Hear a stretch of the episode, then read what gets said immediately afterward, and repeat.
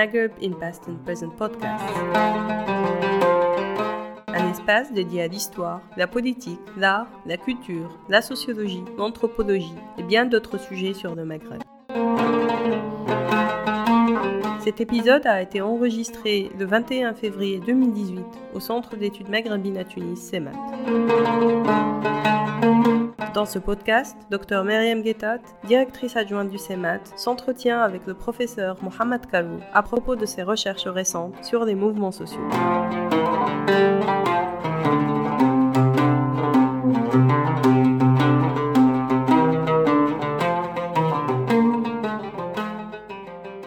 Professeur Mohamed Karou, bonjour. Bonjour. Laissez-moi tout d'abord vous dire tout l'honneur que c'est pour moi euh, d'avoir cet entretien avec vous. Merci. Euh, la première question portera sur vos travaux, tant récents que plus anciens. Vous avez travaillé auparavant sur les concepts d'espace public, de genre et de conflits politiques. Quelle est l'orientation de vos récentes recherches? Merci. Tout d'abord, je voudrais commencer par dire que mes recherches récentes portent sur deux questions qui sont à la fois actuelles et reliées à l'histoire récente, l'histoire contemporaine. Ces deux recherches portent successivement sur les nouveaux mouvements sociaux et la question de l'égalité de genre, de la parité. Ces deux recherches ont été précédées par une synthèse que j'ai finie au début de cet automne et qui sera publiée au cours de l'année 2018. Cette synthèse, c'est un petit livre d'une centaine de pages qui s'intitule L'autre révolution, essai sur les transformations politiques en Tunisie. Il s'agit d'une synthèse et non pas d'un bilan une synthèse qui porte sur cinq entrées en la matière, ou bien, disons, pour parler d'une manière non académique, cinq euh, tableaux de peinture, cinq situations, cinq sites qui sont successivement le mythe de Mohamed Bouazizi, comment il a été construit et déconstruit au fil des sept dernières années. Deuxièmement, la conquête des places publiques. Troisième tableau, c'est l'éruption de l'islam dans l'espace public. Quatrième tableau, ce sont les dynamiques plurielles de la société civile. Et enfin, ce que j'ai appelé la crise du leadership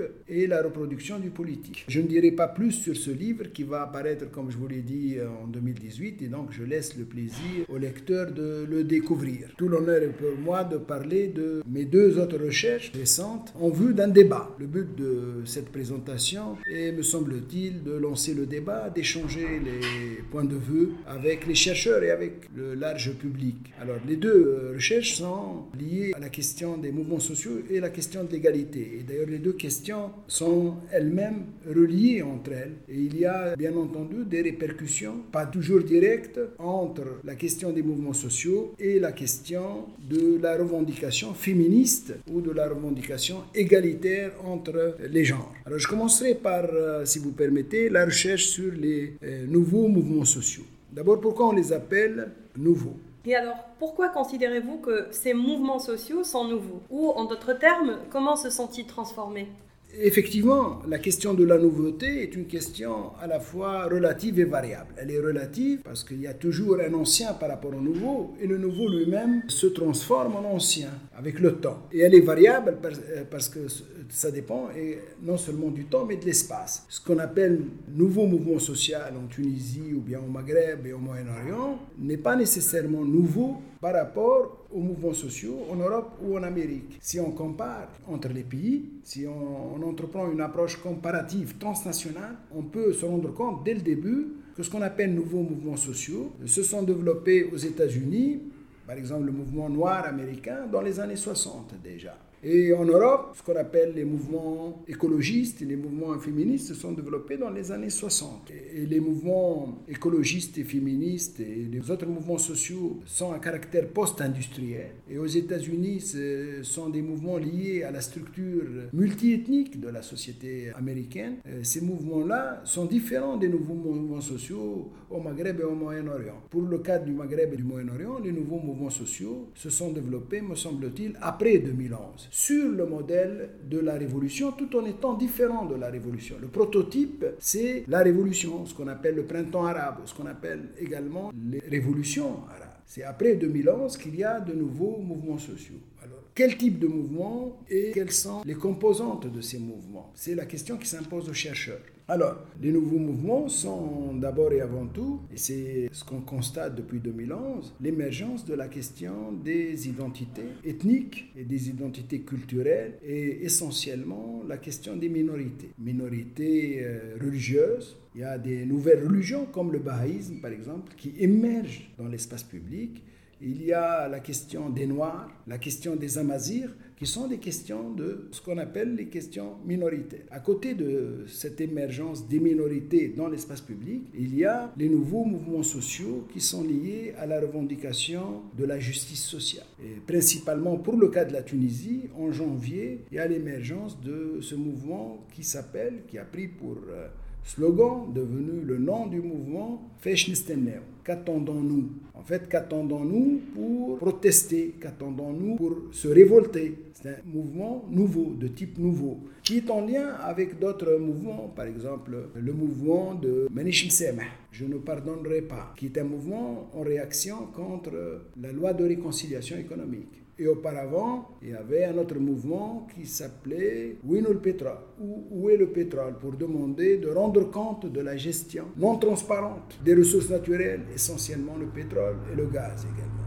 Alors, qu'est-ce qui distingue ces mouvements des autres? Qu'est-ce qui fait la nouveauté de ces mouvements? C'est des mouvements qui se distinguent radicalement des anciens mouvements, c'est-à-dire des mouvements qui sont apparus dans l'entre-deux-guerres au XXe siècle, essentiellement le nationalisme et le syndicalisme. Ce sont des mouvements avec un leadership et euh, un public ou bien une structure populaire différente des nouveaux mouvements. De même que les nouveaux mouvements apparaissent au XXIe siècle. C'est des mouvements après 2011. Ils sont différents des anciens mouvements. Et ils sont même différents du féminisme qui est apparu dans les années 70 ici, tout en ayant bien entendu des antécédents historiques qui remontent aux années 30. De même que le nationalisme a commencé vers 1920 et puis s'est développé plus tard. Alors ce sont des mouvements donc nouveaux au niveau de l'émergence historique et au niveau des acteurs également quand on observe ces mouvements, les nouveaux mouvements, la composante principale, ou disons le public principal, l'acteur principal est formé de la jeunesse de moins de 30 ans. L'essentiel, bien entendu, nous trouvons des adultes avec eux, mais la composante essentielle est formée par la jeunesse. Et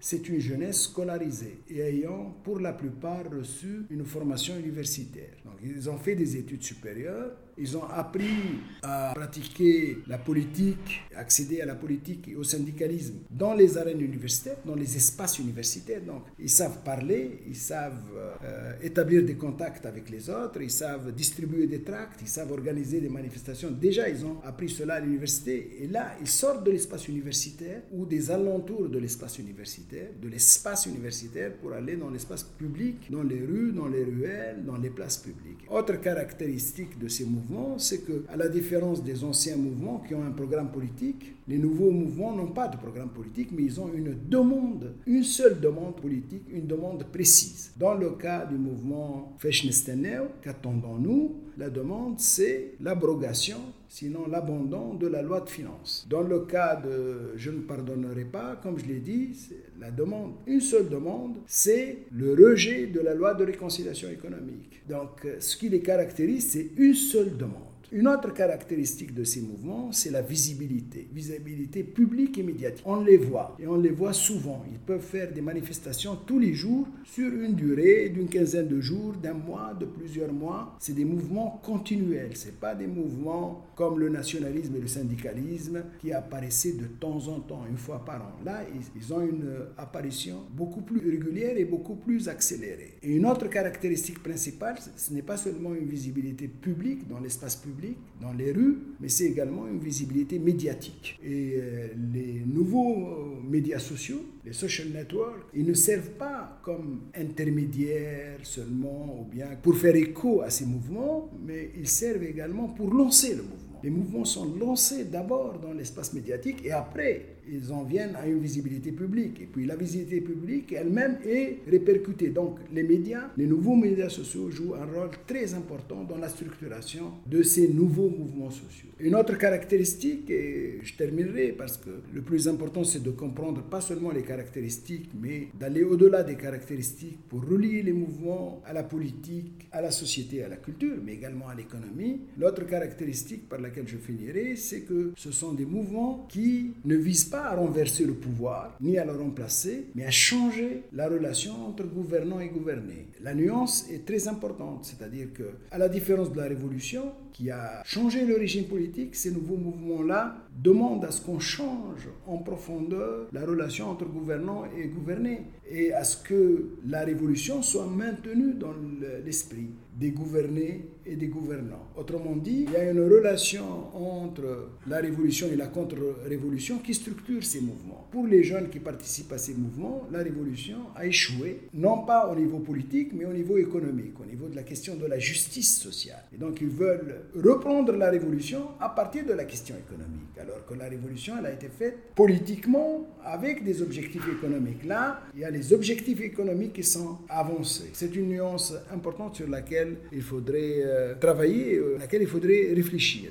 Votre analyse à ce propos est très instructive. Je vous propose donc d'étayer un peu plus cette réflexion. Pouvez-vous nous dire ce que ces mouvements nous enseignent sur la politique en général? Est-ce qu'ils constituent une perspective d'approche pour la compréhension d'autres transformations? Oui, c'est une question pertinente dans la mesure où ces nouveaux mouvements sociaux, qui sont des mouvements urbains et périurbains, ils se passent en ville et dans les alentours des villes, et ils ont des relais à l'intérieur du pays, et c'est des mouvements également mixtes où il y a des garçons et des filles presque à égalité, ce qui n'était pas le cas du nationalisme et du syndicalisme, où la dominante était masculine. Là, nous n'avons pas de dominante. Et même dans les réunions, par exemple, il y a plus de filles que de garçons. Dans les affrontements avec la police, il y a plus de garçons que de filles. N'est-ce pas? Il y, a, une, comme ça, une variation, mais ce sont des mouvements mixtes. Ils nous renseignent sur quoi? Sur la politique. Ils nous renseignent d'abord sur la méfiance, sinon la défiance entre les gouvernants et les gouvernés. Les gouvernés n'ont plus confiance les gouvernants. Ils leur font plus confiance. Pourquoi? Parce que les gouvernants ont fait beaucoup de promesses qui n'ont pas été tenues. Il y a donc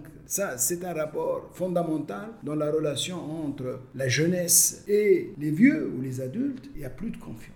La confiance a été cassée, brisée. Et c'est un point très important dans la mesure où il montre que la politique a atteint ses limites. Il y a non seulement une méfiance, une défiance vis-à-vis des hommes politiques, mais de la politique elle-même. Quelque part, c'est un rejet de la politique par la jeunesse, ce qui ne veut pas dire que la jeunesse ne s'adonne pas à la politique, elle s'adonne à la politique, mais d'une autre manière. Elle a une autre vision de la politique. Deuxième euh, point qui est en relation avec le premier, c'est qu'il y a un hiatus, une coupure entre pas seulement les gouvernants et les gouvernés, mais en fait une coupure entre les générations. Il y a deux générations complètement différentes. Une jeunesse qui est assoiffée d'égalité, de justice, qui n'a pas de travail, parce que cette jeunesse qui participe au mouvement, pour l'essentiel, ce sont des jeunes en chômage, ou bien menacés de chômage quand ils n'ont pas fini leurs études. En fait, ils sont dans une situation de chômage déguisé tout en étant étudiant.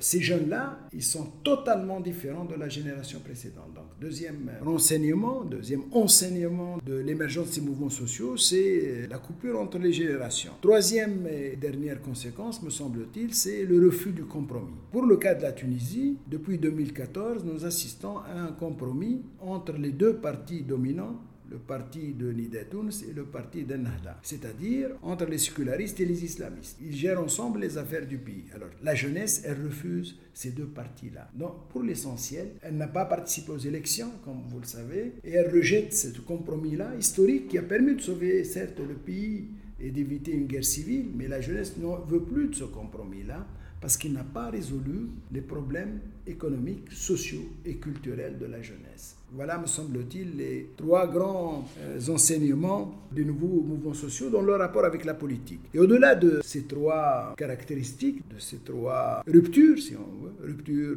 entre gouvernants et gouvernés d'une part, puis rupture entre les générations, et puis ce que je viens de dire concernant le refus du compromis, au-delà de cela, il y a l'émergence de nouvelles identités politiques et culturelles chez les jeunes. Ce sont des nouvelles identités qui sont en fait dues à la globalisation, un mouvement général de globalisation qui fait qu'il n'y a pas seulement une circulation de marchandises et de flux, d'informations, mais au-delà, il y a une circulation d'identité avec une certaine complexité. Ce sont des jeunes qui sont attachés à leurs appartenances locales. L'appartenance locale, c'est le village, c'est le quartier, c'est la famille, et en même temps reliés au reste du monde par les nouveaux médias sociaux. Et donc cette double logique d'attachement au local et puis d'ouverture sur le monde distingue la jeunesse par rapport aux anciennes générations. Il y a, donc il y a de nouvelles identités politiques et culturelles qui ont des répercussions dans la sphère publique. Et ces répercussions dans la sphère publique fait que les jeunes créent maintenant des mouvements sociaux en dehors des organisations officielles. C'est des mouvements qui s'inscrivent dans le cadre de la société civile, mais en dehors des partis politiques, en dehors des syndicats, en dehors des organisations nationales. Ce sont des mouvements de rue, mais qui sont structurés et organisés par des jeunes en relation, en réseau. C'est une organisation en réseau qui émerge. Elle est forte parce qu'elle est en réseau et en même temps elle a la fragilité des réseaux, c'est-à-dire qu'elle peut disparaître du jour au lendemain, se transformer. Et puis ces mouvements, comme vous le savez, sont menacés euh, par deux phénomènes. D'abord, c'est qu'elles peuvent se transformer en émeutes et c'est ce qui s'est passé avec les manifestations du mois de janvier. La plupart des manifestations nocturnes se sont transformées en violence, en attaque contre les grandes surfaces, contre les postes de police, contre les banques, etc. Elles sont menacées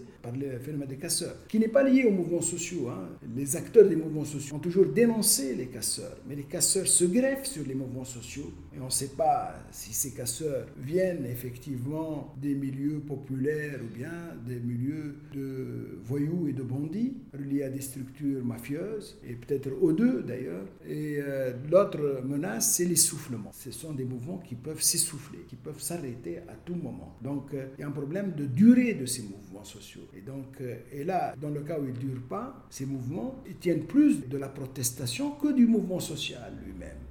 S'il disparaît, ça reste un mouvement de révolte limité dans le temps et dans l'espace. Voici les deux menaces, et bien entendu, ces mouvements en Tunisie, ou bien au Maroc, ou bien en Algérie, ou bien dans les autres pays, n'est-ce pas, subissent la répression et peuvent disparaître momentanément à cause de la répression. La répression, ce sont les arrestations. Nous savons que plusieurs jeunes ont été arrêtés dans le cadre du mouvement Fashnistaneo, et les chiffres euh, des ONG donnent un millier, et les chiffres diffusés par le mouvement lui-même donnent un millier d'arrestations ce qui est énorme par rapport aux jeunes, pour la plupart des étudiants et des chômeurs. Et d'autre part, cette répression peut aller euh, jusqu'au jugement dans les tribunaux après les arrestations et ça peut nuire bien entendu et limiter le mouvement. Je crois entrevoir dans votre analyse l'empreinte des catégories sociales et politiques qui ont souvent constitué les axes principaux de votre recherche. Vous nous parlez de jeunesse, des relations entre gouverneurs et gouvernés, et de l'impact de ces dernières sur l'espace public. Mais alors, concernant l'économie et la société, comme axes nouveaux de recherche, pouvons-nous déceler des évolutions à ce niveau à travers les mouvements que vous décrivez? Bien entendu. Euh, ce sont des mouvements, et c'est l'occasion pour que je précise un point qui est très peu étudié, sinon pas du tout étudié. J'avais dit que ces mouvements tiennent de la société civile, mais en même temps, ils ne s'inscrivent pas dans les organisations de la société civile. Donc quand on réfléchit bien, ils tiennent d'une société civile de type informel, pas de la société civile consacrée, reconnue officiellement, les ONG. Eux, ils s'inscrivent dans une société civile informelle qu'ils créent eux-mêmes à travers les réseaux et qu'il crée par les protestations dans l'espace public. Alors que la société civile formelle, officielle, ne, ne manifeste pas. Elle est plutôt dans une relation de business avec les organisations internationales. Eux, ils sont en dehors de cela. Ils tiennent d'une société civile que j'appellerais informelle. Cette société civile informelle, elle-même, est liée à l'économie informelle. Il y a des liens entre les deux et les deux s'inscrivent dans le cadre de la globalisation.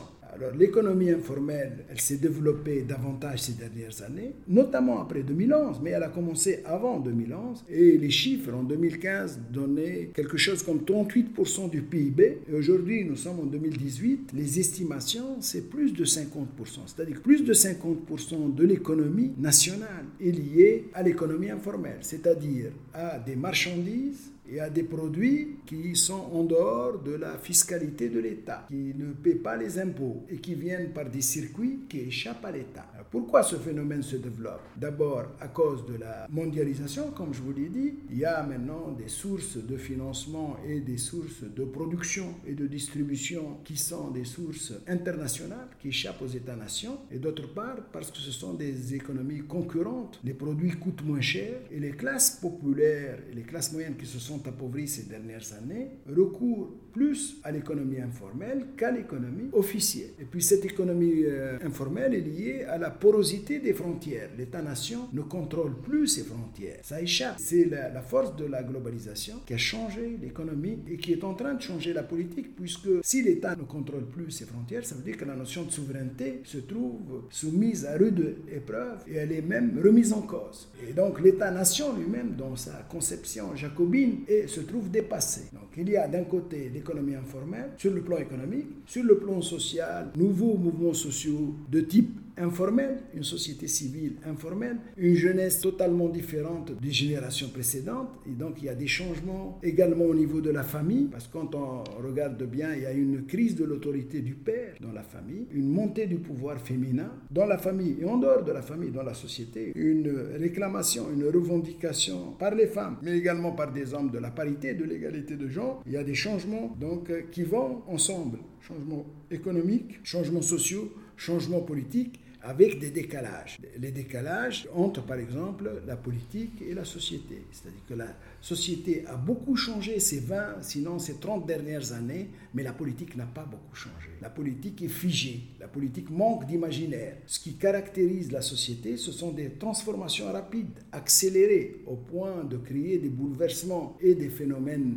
pathologiques, entre guillemets, comme le djihadisme, par exemple, comme la violence urbaine, les formes de violence, toutes les formes de violence, la délinquance et tout ça, les crimes et tout ça, ça monte, ça crée des transformations rapides, mais la politique ne bouge pas. C'est le même discours pratiquement, les mêmes attitudes et les mêmes hommes politiques qui sont en train d'être recyclés. même s'il y a de nouveaux hommes politiques, ils reprennent le discours et la structure de l'ancien. Il y a une reproduction du politique alors que la société a beaucoup changé et ce qui est très important, c'est qu'il y a une créativité extraordinaire. C'est l'un des grands acquis de la Révolution, en plus de la liberté de parole. Un qui est lié d'ailleurs à la liberté de parole, c'est le phénomène de la créativité culturelle. Au niveau du cinéma, au niveau du théâtre, au niveau de la danse, au niveau des arts plastiques, il y a une créativité extraordinaire. Et j'aimerais vous citer euh, à ce propos deux représentations, l'une théâtrale et l'autre euh, cinématographique, qui montrent à la fois la créativité et également la pertinence historique parce qu'il traite de thèmes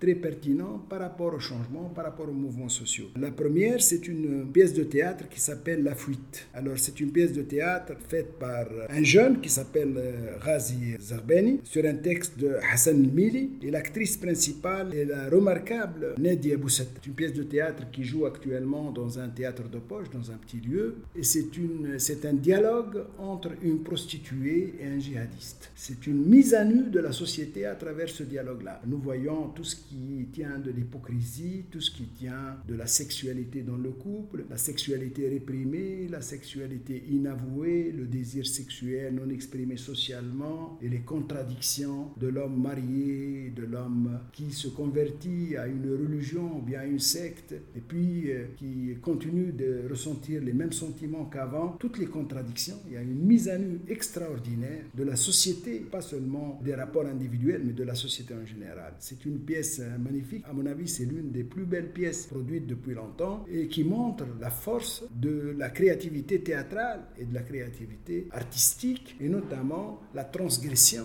des tabous sociaux. Et l'autre euh, représentation est un film mais il y en a plusieurs maintenant, ces dernières années, il y a eu plusieurs. Le film qui s'appelle La Belle et la Meute, qui est en fait une mise en scène d'un acte de viol par trois policiers d'une jeune fille euh, prise, arrêtée, alors qu'elle était en, situation de romance avec euh, son amoureux. Ce film met à nu le système policier qui ne s'est pas effondré après la Révolution. Le régime s'est effondré, mais la structure policière du pouvoir politique et de l'État lui-même s'est maintenue, elle s'est même renforcée dans la violation des libertés. En fait, ces pièces-là nous montrent, comme je l'ai dit, la créativité, mais aussi la revendication de liberté individuelle à laquelle s'opposent les violations des des libertés par les pouvoirs publics. Comme vous le savez, la torture, la corruption, les atteintes aux, droits des minorités, les atteintes à la liberté de la femme, tous ces phénomènes-là se sont développés après la Révolution. Au lieu de connaître plus de limites, au contraire, parce que l'autorité de l'État s'est relâchée, parce que l'État est en crise, ces phénomènes-là se sont développés. Si vous voulez, les nouveaux mouvements sociaux mettent en exergue ce décalage entre la politique d'un côté et la société de l'autre, et surtout de la dimension culturelle de la société. Alors,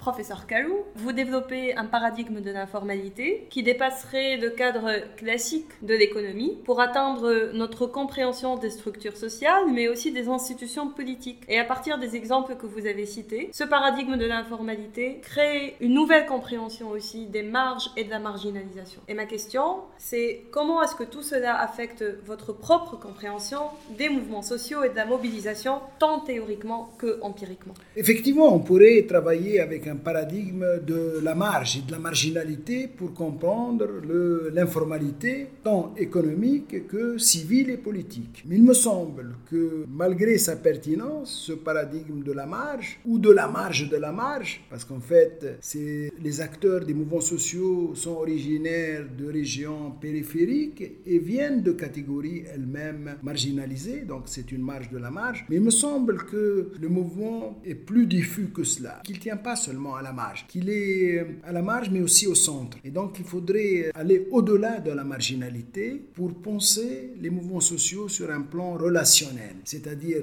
relier les marges au centre, dans un mouvement de va-et-vient et essayer de penser globalement. Alors pour penser globalement, nous disposons, puisque le nœud des mouvements sociaux et des transformations sociales, c'est l'espace public, nous disposons de l'ancien paradigme habermasien de l'espace public. Or, ce paradigme habermasien est dépassé, dépassé au niveau de la temporalité. Ce n'est plus les mêmes mouvements sur lesquels on réfléchit, ce n'est plus les mêmes dynamiques sociales, puisque le paradigme habermasien date des années 50 et 60, et là, nous sommes au 21e siècle. Ce n'est plus le même objet, et la méthodologie nécessairement change. Donc, il faut aller au-delà de Habermas. Il y a eu des critiques de Habermas émises un peu partout dans le monde, essentiellement en Europe et en Amérique. En Allemagne même, en Europe et en Allemagne même, il y a eu deux critiques importantes qui peuvent servir à nous guider, qui peuvent nous aider à penser les mouvements sociaux, les nouveaux mouvements sociaux dans la région du Maghreb et du Moyen-Orient, mais pas seulement dans la région du Maghreb et du Moyen-Orient, parce qu'il nous faut une approche comparative transnationale, puisqu'il s'agit de mouvements liés à la globalisation, et donc ils dépassent les frontières. Entre autres, par exemple, si on réfléchit aux mouvements sociaux en Tunisie, on ne peut pas ne pas les comparer à ce qui se passe dans le Rif marocain et dans le sud marocain, dans les régions pauvres du Maroc, mais aussi dans les villes marocaines, de même qu'on ne peut pas ne pas comparer avec l'Espagne, ce qui se passe en Catalogne, et un peu partout, en Roumanie, en Amérique et en Asie, il y, a, des phénomènes similaires tout en étant différents. ce qui nous permet, je reviens à la question du paradigme, au-delà donc de la méthodologie comparative transnationale, ce qui nous permet de réfléchir et de penser ces mouvements-là, au-delà de Habermas, ce sont les critiques d'une part allemande, essentiellement Oscar Necht, avec son concept et son paradigme d'espace public oppositionnel, qui peut être très utile puisqu'il s'agit de mouvements d'opposition au pouvoir et non pas un mouvement qui s'inscrit dans la société civile bourgeoise. Au contraire, il s'inscrit dans la société civile plébéienne, disons, populaire. Et l'autre critique, c'est celle de Honnête, Axel Honnête, des trois sphères de la reconnaissance. La sphère de l'intimité, la sphère de ou de l'amour, et la sphère de la reconnaissance économique et la sphère juridique, bien entendu, des droits et de la solidarité sociale. Le privé, si vous voulez, le droit et la société. C'est très important parce que ces mouvements-là, en fait, ce sont des jeunes qui sont au chômage ou menacés de chômage, menacés de précarité, qui revendiquent donc d'être reconnus par les pouvoirs, d'être reconnus par la société en tant qu'individus autonomes et en tant qu'acteurs politiques à égalité, qui sont dans un rapport d'égalité avec les autres. Alors, les critiques américaines du paradigme habermasien qui peuvent être très utiles sont les critiques de Charles Taylor sur le multiculturalisme dans l'espace public et les critiques de Nancy Fraser sur la justice sociale, la redistribution et non pas l'essentialisation des minorités, la défense des minorités et la reconnaissance de leurs droits sur un même plan d'égalité